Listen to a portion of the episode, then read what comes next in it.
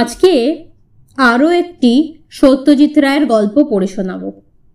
আজকের গল্প টেরোড্যাকটিলের ডিম। বদনবাবু আপিসের পর কার্জন পার্কে আসেন না। আগে ছিল ভালো। সুরেন বারুজ্যের স্ট্যাচুর পাশটায় ঘণ্টাখানেক চুপচাপ বসে বিশ্রাম করে, তারপর ট্রামের ভিড়টা একটু কমলে সন্ধ্যায় সন্ধ্যায় শিব ঠাকুর লেনে বাড়ি ফিরতেন। এখন ট্রামের লাইন ভিতরে এসে পড়ায় পার্কে বসার আর সে আনন্দ নেই। অথচ এই ভিড়ে গলদঘর্ম অবস্থায় ঝুলতে ঝুলতে বাড়ি ফেরাই বা যায় কি করে? আর শুধু তাই নয়, দিনের মধ্যে একটা ঘণ্টা অন্তত একটু চুপচাপ বসে থেকে কলকাতার যেটুকু খোলামেলা প্রাকৃতিক সৌন্দর্য আছে, সেটুকু উপভোগ করা। এ না হলে বদনবাবুর যেন জীবনই বৃথা। কেরানি হলেও কল্পনাপ্রবণ তিনি। এই কার্জন পার্কেই বসে মনে মনে তিনি কত গল্পই ফেঁদেছেন, কিন্তু লেখা হয়ে ওঠেনি কোনোদিন। সময় কোথায়? লিখলে হয়তো নাম টাম করতে পারতেন, এমন বিশ্বাস তাঁর আছে। অবশ্যই গল্পগুলো যে সবই মাঠে মারা গেছে তা নয় তার পঙ্গু ছেলে বিল্টু এখন বড় হয়েছে। সাত বছর বয়স তার। সে বিছানা ছেড়ে উঠতে পারে না। ফলে তার অনেকখানি সময় হয় মার কাছে, না হয় বাবার কাছে গল্প শুনে কাটে। জানা গল্প, ছাপা গল্প, ভূতের গল্প, হাসির গল্প দেশ বিদেশের রূপকথা, উপকথা, প্রায় সবই তার গত তিন বছরে শোনা হয়ে গেছে। কম করে হাজার গল্প। ইদানিং বদনবাবু তাকে রোজ রাত্রে শোবার আগে একটি করে নতুন গল্প বানিয়ে বলছেন। এ গল্প তার কার্জন পার্কে বসেই বানানো। কিন্তু গত এক মাসে এ নিয়মের ব্যতিক্রম ঘটেছে অনেকবার। যে কটি গল্প বলেছেন, তাও যে তেমন জমেনি, তা বিল্টুর মুখ দেখেই বোঝা গেছে। তা হবে নাই বা কেন? একে তো এমনিতেই আপিসে কাজের চাপ। তার উপরে বিশ্রামের জায়গাটির সঙ্গে চিন্তার সুযোগটিও যে লোপ পেয়েছে। কার্জনপাক ছাড়ার পর কদিন লাল দিঘির ধারটায় গিয়ে বসেছিলেন। ভালো লাগেনি। টেলিফোনের ওই অতিকায় রাক্ষসে বাড়িটা আকাশের অনেকখানি খেয়ে ফেলে সব মাটি করে দিয়েছে। তারপরে অবশ্যই লাল দিঘির মাঠেও চলে এসেছে ট্রামের রাস্তা এবং বদনবাবুও বিশ্রামের অন্য জায়গা খুঁজতে বাধ্য হয়েছে আজ তিনি এসেছেন গঙ্গার ধারে। আউটরাম ঘাটের দক্ষিণে রেল লাইনের ধার দিয়ে পোয়াটাক পথ গিয়ে এই বেঞ্চি। ওই দেখা যাচ্ছে তোপের কেল্লা। লোহার শিকের মাথায় বলটা এখনও রয়েছে, যেন কাঠির দগায় আলুর দম। বদনবাবুর স্কুলের কথা মনে পড়ে গেল। একটা বাজলেই গুম করে তোপের শব্দ আর টিফিনের ছুটি। আর হেডমাস্টার হরিনাথ বাবুর ট্যাগ ঘড়ি মেলানো। জায়গাটা ঠিক নির্জন বলা চলে না। সামনেই নদীতে সার সার নৌকো বাঁধা আর তার উপরে মাঝি মল্লাদের কথাবার্তা। দূরে একটা ছাই রঙের জাপানি জাহাজ এসে নোঙর ফেলেছে। আরও দূরে খিদিরপুরের দিকটায় সন্ধ্যার আকাশ ছুঁয়ে দাঁড়িয়ে আছে মাস্তুল আর কপিকলের ঝাড়। বাহ, বেশ জায়গা। বেঞ্চিটায় বসা যাক। ওই যে শুক্তারা, স্টিমারের ধোঁয়ার ভেতর দিয়ে আবছা আবছা দেখা যায়। বদনবাবুর মনে হলো যেন অনেক দিন তিনি এতখানি আকাশ একসঙ্গে দেখেননি। আহা, কি বিরাট, কি বিশাল। এমন না হলে কল্পনার পাখি ডানা মেলে উড়বে কি করে? বদনবাবু ক্যাম্বিসের জুতোটা খুলে পা তুলে বাবু হয়ে বসলেন। আজ তিনি একটা কেন অনেকগুলো গল্পের প্লট ফাঁদবেন এখানে বসে। এতদিনের অভাব মিটিয়ে নেবেন। বিল্টুর খুশি ভরা মুখটা তিনি যেন চোখের সামনে দেখতে পেলেন। নমস্কার। এই রে, এখানেও ব্যাঘাত? বদনবাবু ফিরে দেখলেন একটি লিকলিকে রোগা লোক বছর পঞ্চাশেক বয়স, পরনে খয়েরি কোট প্যান্ট, কাঁধে চটের থলি। সন্ধ্যার ফিকে আলোয় মুখ ভালো বোঝা যাচ্ছে না, তবে চোখের দৃষ্টি যেন অস্বাভাবিক তীক্ষ্ণ। আর ওটা কি? স্টেথোস্কোপ নাকি? ভদ্রলোকের বুকের কাছে একটি ঝোলায়মন যন্ত্র থেকে দুটি রবারের নল বেরিয়ে তার কানের মধ্যে ঢুকেছে। আগন্তুক মৃদু হেসে বললেন ডিস্টার্ব করছি না তো? কিছু মনে করবেন না। আপনাকে এখানে আগে কখনো দেখিনি, তাই বদনবাবু বেজায় বিরক্ত হলেন। বেশ তো নিরিবিলি ছিলাম রে বাবু কেন মিছে গায়ে পড়ে আলাপ করা? সব মাটি হয়ে গেল। বেচারি বিলটুকে কি কৈফিয়ত দেবেন তিনি? মুখে বললেন, আগে আসিনি, তাই দেখেননি আর কি। এত বড় শহরে দেখার চেয়ে না দেখা লোকের সংখ্যাই বেশি নয় কি? আগন্তুক বদনবাবু শ্লেষ অগ্রাহ্য করে বললেন, আমি আসছি আজ চার বছর ধরে সমানে। অ, ঠিক এইখানে, এই একই জায়গায় এই বেঞ্চিতে। এটাই আমার এক্সপেরিমেন্টের জায়গা কি না? এক্সপেরিমেন্ট? গঙ্গার ধারে খোলা মাঠে আবার এক্সপেরিমেন্ট কি? লোকটা ছিটগ্রস্ত নাকি? কিংবা যদি অন্য কিছু হয়? গুন্ডা টুন্ডা জাতীয় কিছু? কলকাতার শহরে তো কিছুই বলা যায় না। সর্বনাশ। বদনবাবু আজ মাইনে পেয়েছেন। ট্যাকের রুমালে বাঁধা দুখানা করকরে একশো টাকার নোট।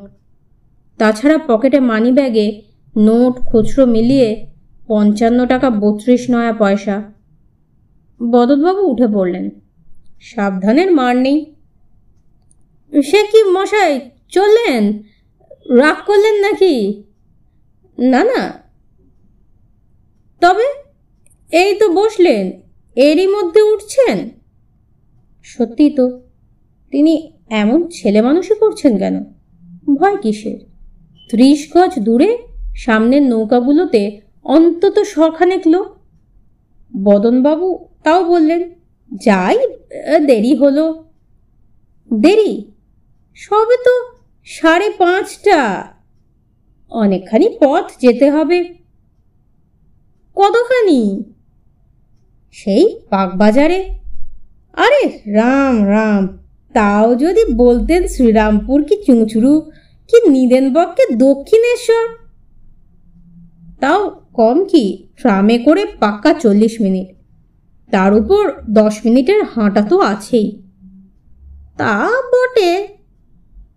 আগন্তুক হঠাৎ গম্ভীর হয়ে গেলেন। তারপর বিড়বিড় করে বললেন, চল্লিশ প্লাস দশ, পঞ্চাশ। আমি আবার মিনিট ঘণ্টার হিসেবটায় ঠিক অভ্যস্ত নই। আমাদের হচ্ছে, বসুন না।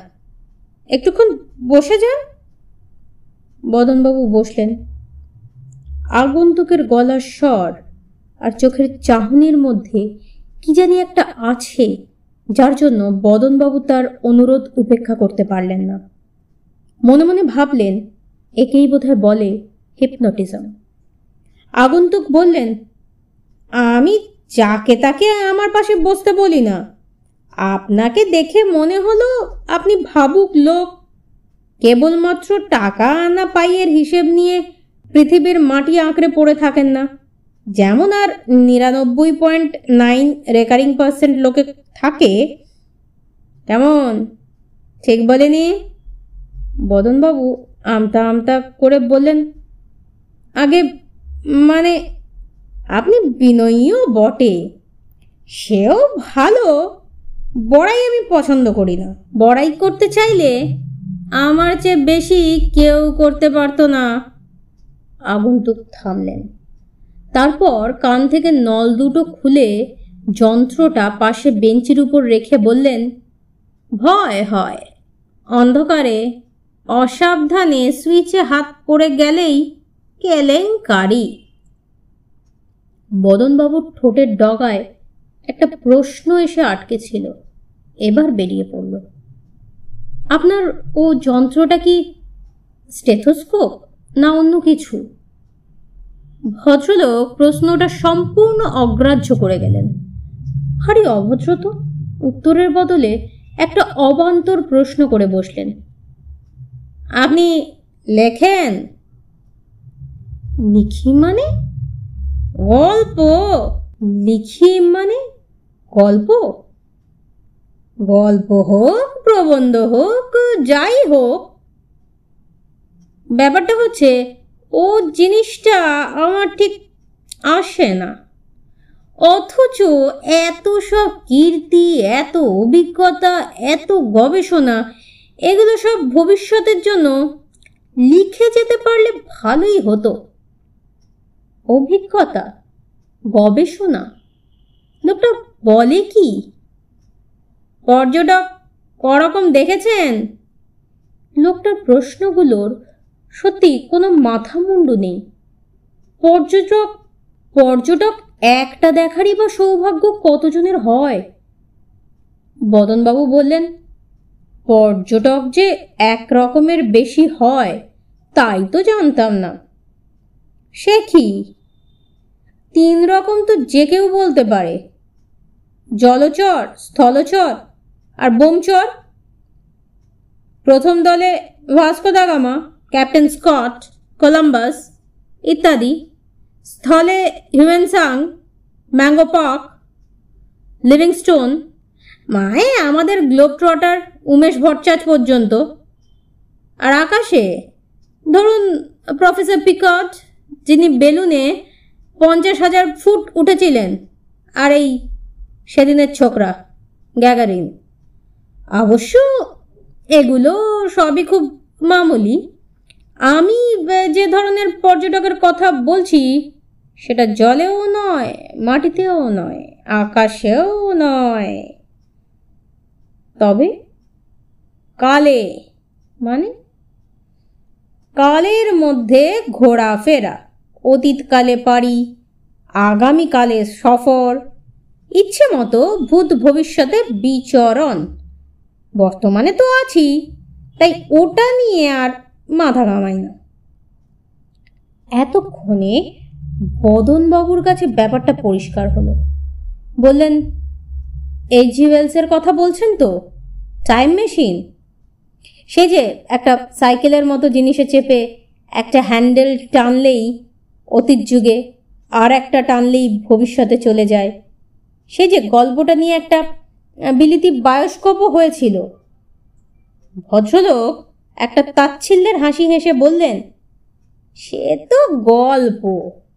আমি বলছি সত্যি ঘটনা। আমার ঘটনা, আমার অভিজ্ঞতা, আমার মেশিন। কোনো সাহেব লিখের মন গড়া গাঁজাখুরি গল্প নয়। কোথায় যেন একটা স্টিমারের ভোঁ বেজে উঠল। বদনবাবু ঈষৎ চমকে হাত দুটোকে চাদরের ভিতর ঢুকিয়ে জড়সড় হয়ে বসলেন। কিছুক্ষণ বাদে নৌকার বাতিগুলি ছাড়া আর কিছুই দেখা যাবে না।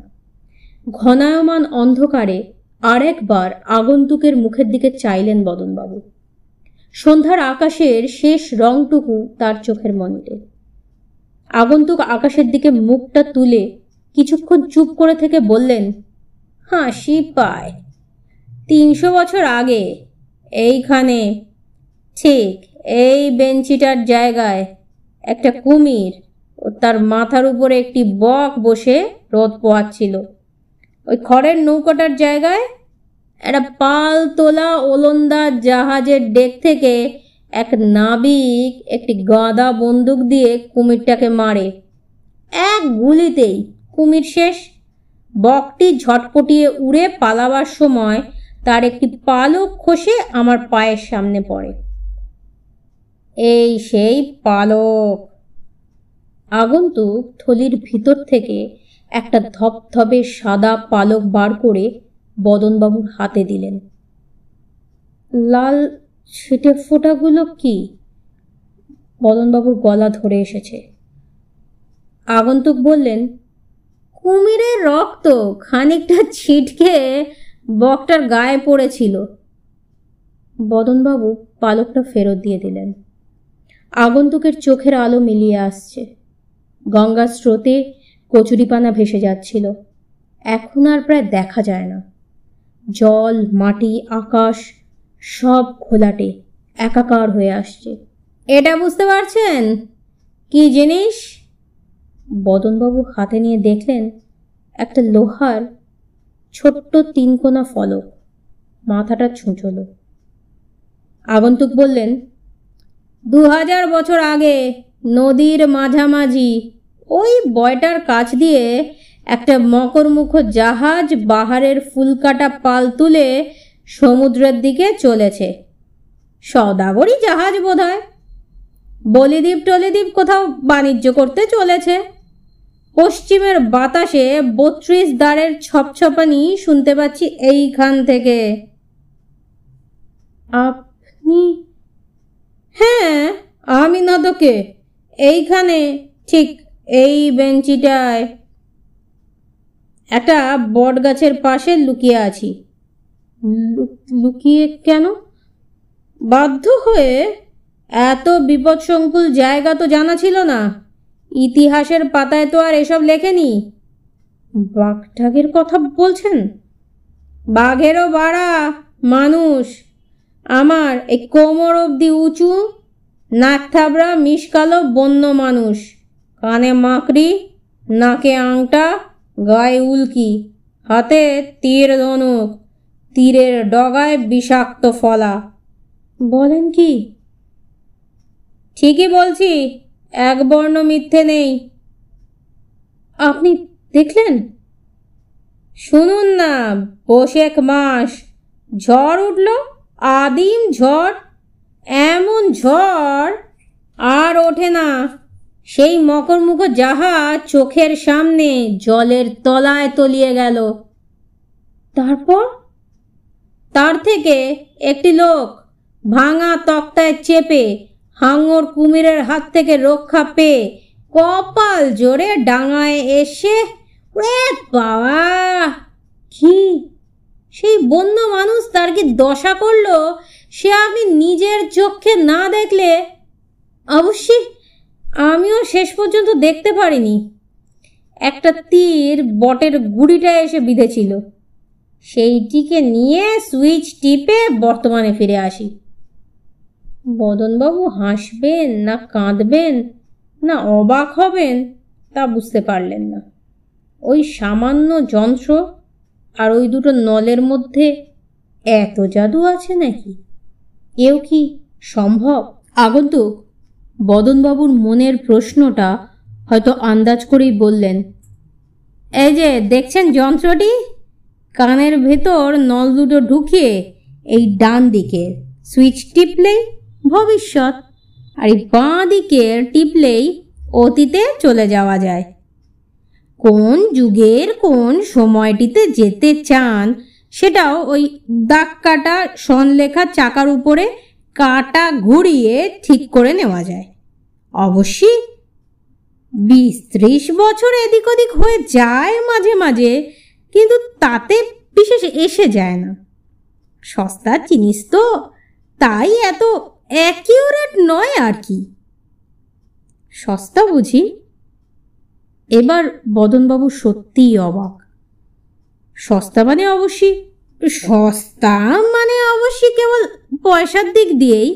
এর পিছনে রয়েছে পাঁচ হাজার বছরের বৈজ্ঞানিক জ্ঞান, বিদ্যে, বুদ্ধি।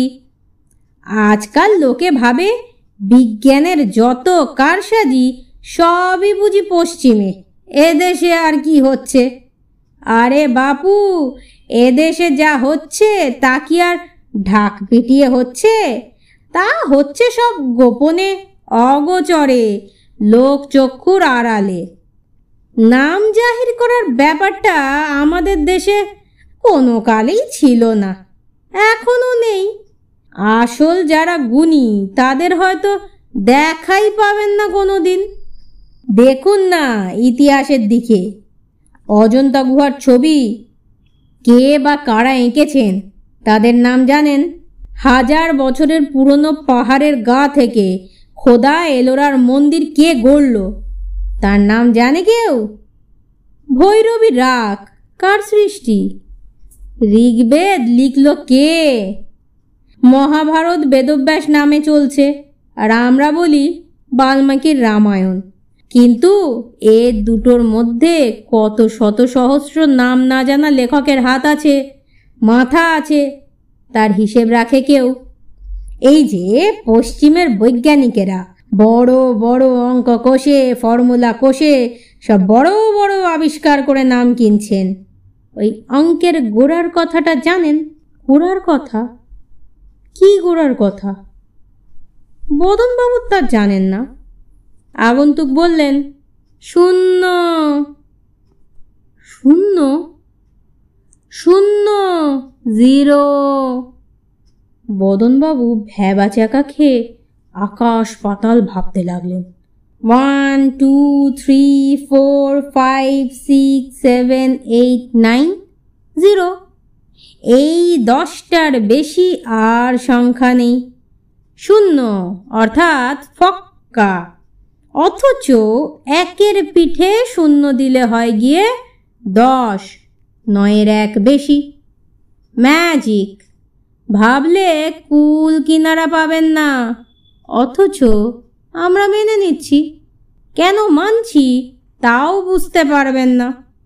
কিন্তু এই নটি সংখ্যা আর শূন্য, এই দিয়ে রাজ্যের যত অঙ্ক, যত হিসেব, যত ফর্মুলা যোগ, বিয়োগ, গুণ, ভাগ ত্রৈরাসিক ভগ্নাংশ decimal algebra arithmetic physics chemistry astronomy my atom rocket relativity এর একটিও এই দশটা সংখ্যা ছাড়া হবার জো নেই।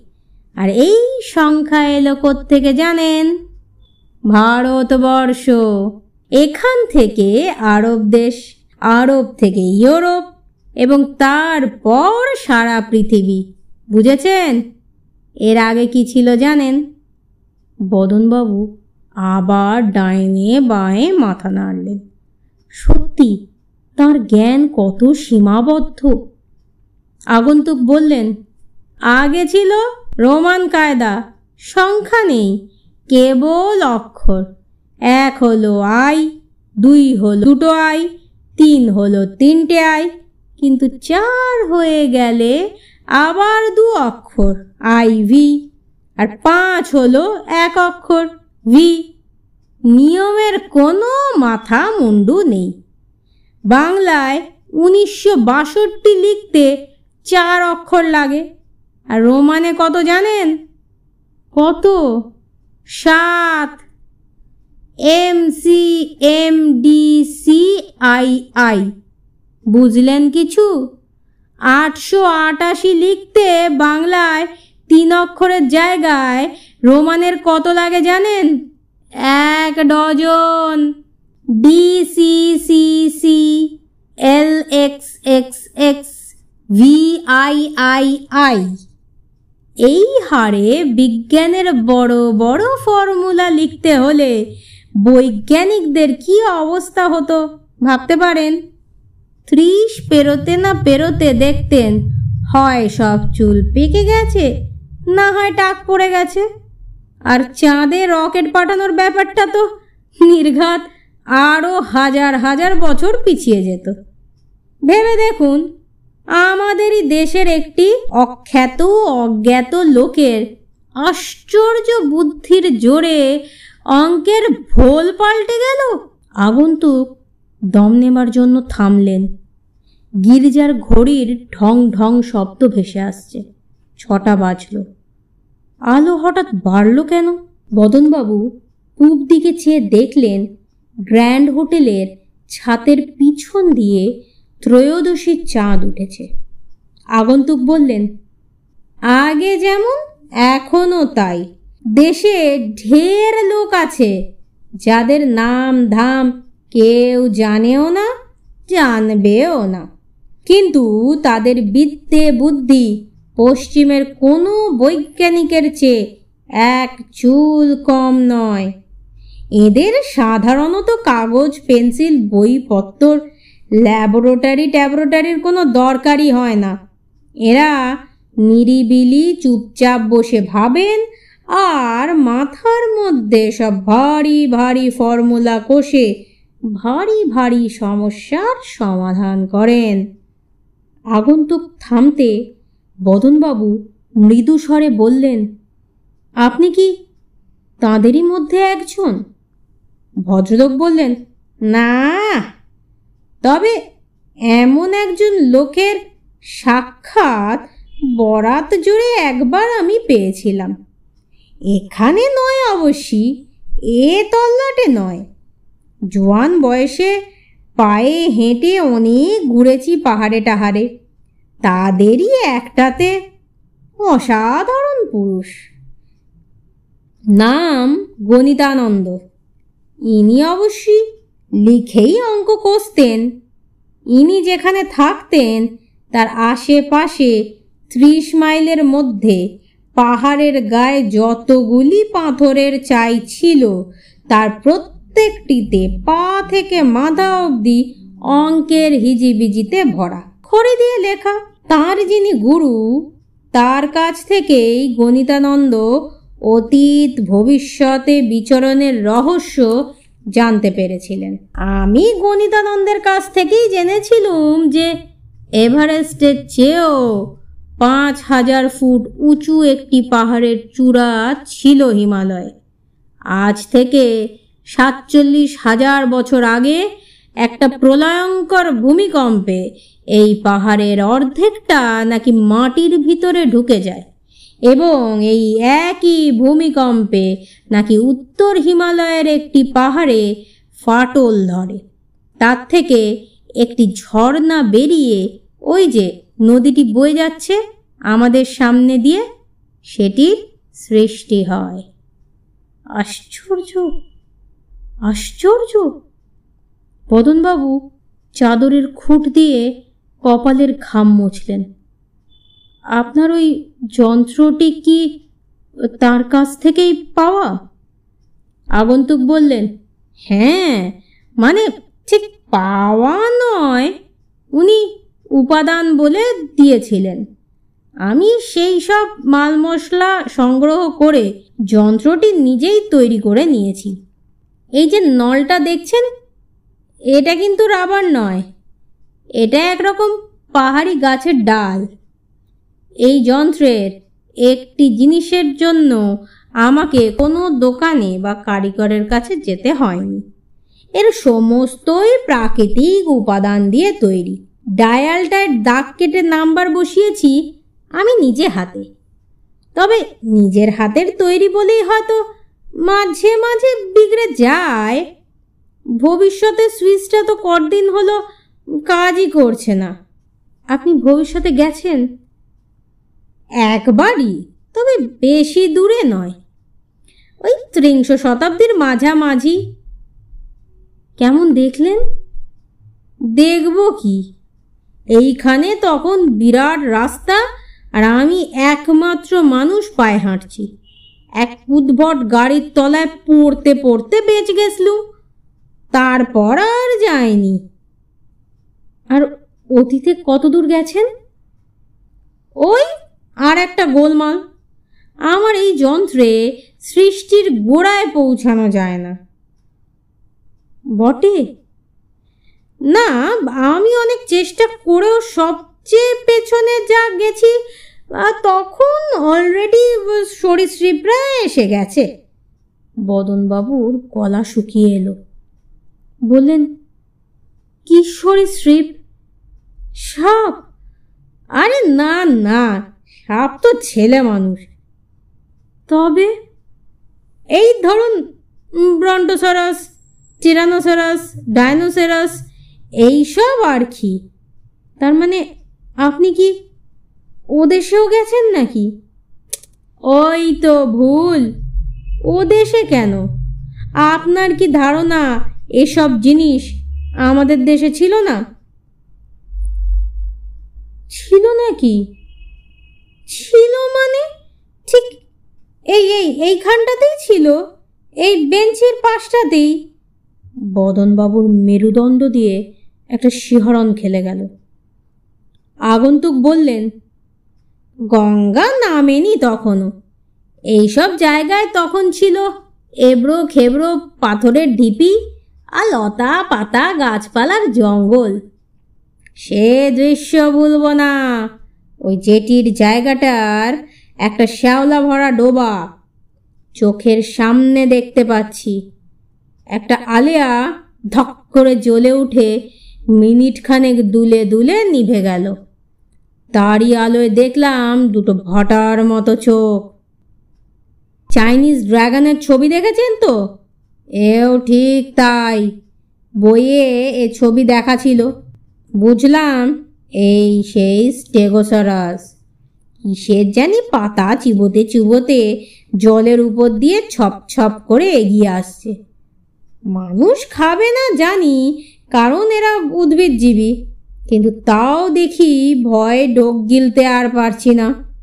বর্তমানে ফিরে আসা সুইচটা টিপতে যাব এমন সময় আমার মাথার উপর হঠাৎ একটা ঝটপট শব্দ শুনে চমকে চেয়ে দেখি একটা টেরোডাকটেল সে না পাখি, না জানোয়ার, না বাদুর জন্তুটার দিকে গোঁত খেয়ে ধাওয়া করে গেল। এই আক্রোশের কারণ বুঝলাম। হঠাৎ আমার পাশেই পাথরের ঢিপিটার দিকে চোখ পড়াতে। পাথরের গায়ে একটা বেশ বড় ফাটলে দেখি একটা সাদা, গোল, চকচকে ডিম। টেরোডাকটিলের ডিম? দেখে ভয়ের মধ্যেও লোভ সামলাতে পারলুম না। ওদিকে লড়াই বেঁধেছে, আর এদিকে আমি দিব্যি ডিমটা বগলস্ত করে নিয়ে বদনবাবুর কিন্তু হাসি পেল না। গল্পের জগতের বাইরে হয় নাকি এসব? যন্ত্রটা আপনাকে পরীক্ষা করতে দিতাম, কিন্তু বদনবাবুর কপালের শিরা দপদপ করে উঠল। ঢোক গিলে বললেন, কিন্তু কি? ফল পাবার সম্ভাবনা খুবই কম। কেন? তবু একবার চেষ্টা করে দেখতে পারেন। লাভ না হলেও ক্ষতির সম্ভাবনা তো নেই। বদনবাবু গলা বাড়িয়ে দিলেন, জয় মা জগত্তারিণী, নিরাশ করো না মা। আগন্তুক নলের মুখ দুটি বদনবাবুর দোকানে গুজে দিয়ে সুইচটা টিপে খপ করে তার ডান হাতের কবজিটা ধরে ফেললেন। নাড়িটা দেখতে হবে। বদনবাবু বলির পাঠার মতো কাঁপতে কাঁপতে মিহি গলায় বললেন, অতীত না ভবিষ্যৎ? আগন্তুক বললেন, অতীত। সিক্স থাউজেন্ড বিসি চোখটা চেপে বন্ধ করুন। বদনবাবু অধীর উৎকণ্ঠায় মিনিট খানেক চোখ বুঝে বসে থেকে বললেন, কই? কিছু হচ্ছে না তো? আগন্তুক যন্ত্রটা খুলে নিলেন। হবার সম্ভাবনা ছিল কোটিতে এক। কেন? আমার মাথার আর আপনার মাথার চুলের সংখ্যা যদি এক হতো, তাহলেই আপনার ক্ষেত্রে যন্ত্রটা কাজ করত। বদনবাবু ফুটো বেলুনের মতো চুপসে গেলেন। হায় হায় হায় হায়, এমন সুযোগটা এইভাবে নষ্ট হলো? আগন্তুক আবার থলির ভেতর হাত ঢোকালেন। চাঁদের আলোয় এখন চারিদিক বেশ স্পষ্ট দেখা যাচ্ছে। একবার হাতে নিয়ে দেখতে পারি? বদনবাবু কথাটা জিজ্ঞেস করার লোভ সামলাতে পারলেন না। আগন্তুক সাদা, গোল, চকচকে জিনিসটা এগিয়ে দিলেন। বেশ ভারী আর আশ্চর্য মসৃণ। দিন, এবার উঠতে হয়। রাত হলো। বদনবাবু ডিমটা ফিরিয়ে দিলেন। আরও কত অভিজ্ঞতা আছে এর কে জানে? বললেন, কাল আবার আসছেন তো এখানে? দেখি, কাজ তো পড়ে আছে অনেক। বইয়ে লেখা ঐতিহাসিক তথ্যগুলো তো এখনও কিছুই যাচাই করা হয়নি। কলকাতার গোড়াপত্তনের ব্যাপারটাও দেখতে হবে একবার। চাণক বাবাজিকে নিয়ে বড্ড বেশি বাড়াবাড়ি করছে এরা। আজ আসি। জয় গুরু। ট্রামে উঠেই বদনবাবুকে একটা বাজে অজুহাতে আবার নেমে যেতে হলো। কারণ পকেটে হাত দিয়েই তিনি চোখে অন্ধকার দেখলেন।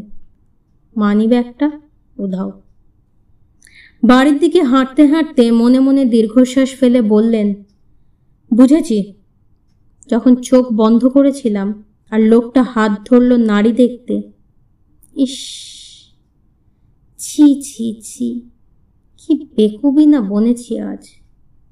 বাড়ি যখন পৌঁছলেন তখন আটটা। বাবাকে দেখে বিল্টুর মুখটা হাসিতে উদ্ভাসিত হয়ে উঠল। এতক্ষণে কিন্তু বদনবাবুও অনেকটা হালকা বোধ করছেন। জামার বোতাম খুলতে খুলতে বললেন, আজ তোকে একটা ভালো গল্প বলব। সত্যি তো? অন্য দিনের মতো নয় তো? না রে সত্যি। কিসের গল্প বাবা?